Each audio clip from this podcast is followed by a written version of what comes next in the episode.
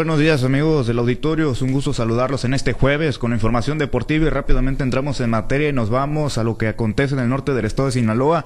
Ahí les platico que con un pequeño convivio en el estadio Chevron Park, los cañeros de los Mochis cerraron este pasado miércoles 15 de febrero su temporada tras conseguir su cuarto campeonato de Liga Mexicana del Pacífico y lograr el tercer lugar en la Serie del Caribe Gran Caracas 2023.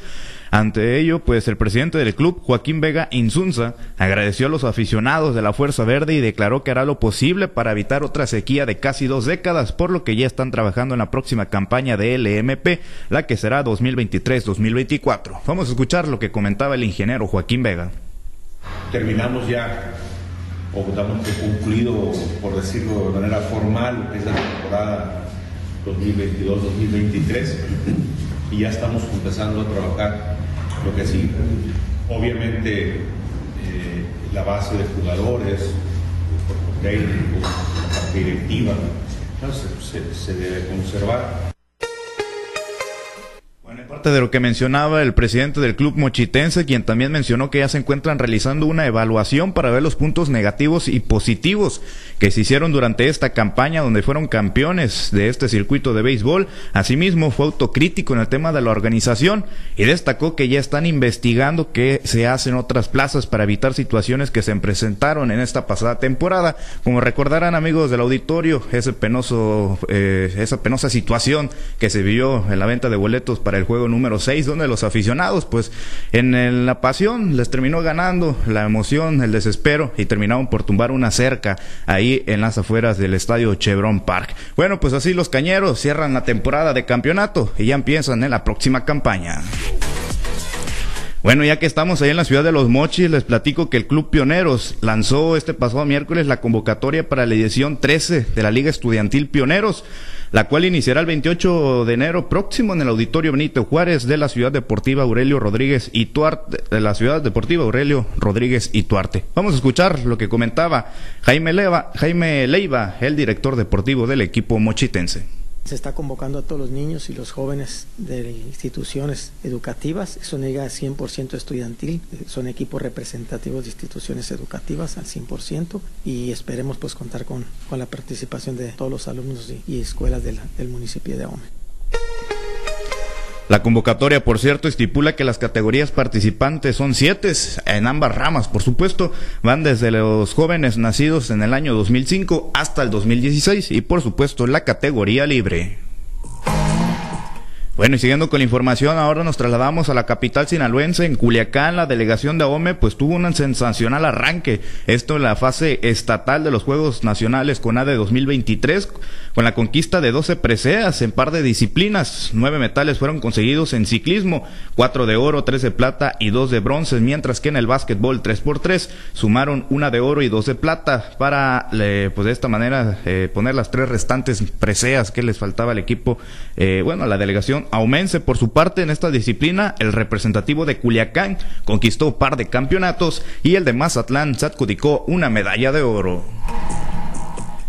Bueno, y más información, ahora pasamos a lo que acontece en la Liga MX dentro del marco de la jornada número 7 de este torneo clausura 2023, con un doblete de Víctor Guzmán, mis super chivas rayas del Guadalajara se reencontraron con la victoria en casa, esto tras derrotar 2 por, 2 por 1 a los Cholos de Tijuana, en partido correspondiente a esta jornada número 7, disputado ahí en el estadio Akron la noche de este pasado miércoles. Los goles del rebaño, por supuesto, fueron obra del capitán, por cierto, Víctor Guzmán salió con la banda de capitán en este compromiso desde la vía penal, lo hizo en dos ocasiones, al minuto 39 y al 90, mientras que por los fronterizos anotó Federico Lertora en la primera parte, exactamente al minuto 26, pero el Guadalajara se terminó por imponer allá en tierras tapatías. Por otra parte, más actividad de este día, miércoles por la noche, los Rayados siguen con paso firme y sumaron su sexto triunfo en este torneo tras superar dos goles por cero a los Gallos Blancos de Querétaro para llegar así a 18 unidades y ser líderes del campeonato. Al minuto 24, Rogelio Funes More hizo el primero y el 2 por 0 llegó al minuto 35 cuando Poncho Guzmán pues aprovechó un rebote para hacer su quinto tanto del torneo. Y para cerrar la actividad de este pasado miércoles, los Rayos del Necaxa tuvieron un gran inicio al doblegar pues a los Pumas tres goles por uno y de esta manera se quedaron con los tres puntos en esta noche de miércoles. Bueno, ya para finalizar con la información, dentro del marco también de la jornada 7 de este torneo clausura 2023, los cañoneros del Mazatlán reciben el día de hoy a los Tuzos del Pachuca eh, ya en el estadio Kraken, en, en, el puerto Mazatleco. Este partido será a las 8 de la noche. El Mazatlán y el Pachuca pues se han enfrentado en cinco ocasiones, teniendo como resultados dos triunfos, dos derrotas y un empate, por lo que este encuentro será fundamental para ampliar la ventaja a favor de cualquiera de los dos conjuntos. Los sinaloenses, por cierto, buscan su primera victoria dentro de este campeonato tras cinco partidos perdidos que lo ubican en el fondo de la tabla general, mientras que los hidalguenses buscarán llegar a la, pues ya buscaban llegar a la cima el día de ayer. El día de hoy ya a lo máximo que aspiran es al segundo puesto luego de ser cuartos en esta tabla general con 13 unidades. Bueno, Pablo César, esta es la información deportiva más relevante al momento. Muy bien, gracias, Misael. Ya, ya casi te sientes campeón entonces, porque ganaron las Chivas. Ya casi llega la 13. Ya Solo casi. Nos faltan unos partiditos y estamos levantando la copa. Híjole, bueno, pues le ganaron al Tijuana con qué, con qué poquita ah, a Tijuana y, y, con el Piojo Herrera, director técnico. ¿Y eh. qué tiene? Pero el Tijuana es lugar 14. Pero va tabla. llegando el equipo de Tijuana. Eh, dice el dicho que equipo, no, no, no equipo aplica, que estrena director técnico. No, pregúntale al Mazatlán si es cierto eso. No, pues sí, pero en este torneo no, aplica, al parecer. No, no, no. no. La América. Y por cierto, el día de ayer estaba enojado el piojo, porque por... le a las chivas. Ay, sí, hombre. Bueno, pues va empezando. ¿Cuántos juegos van? van siete. Siete juegos. Siete jornadas. Siete jornadas apenas. Bueno, falta mucho todavía en el torneo.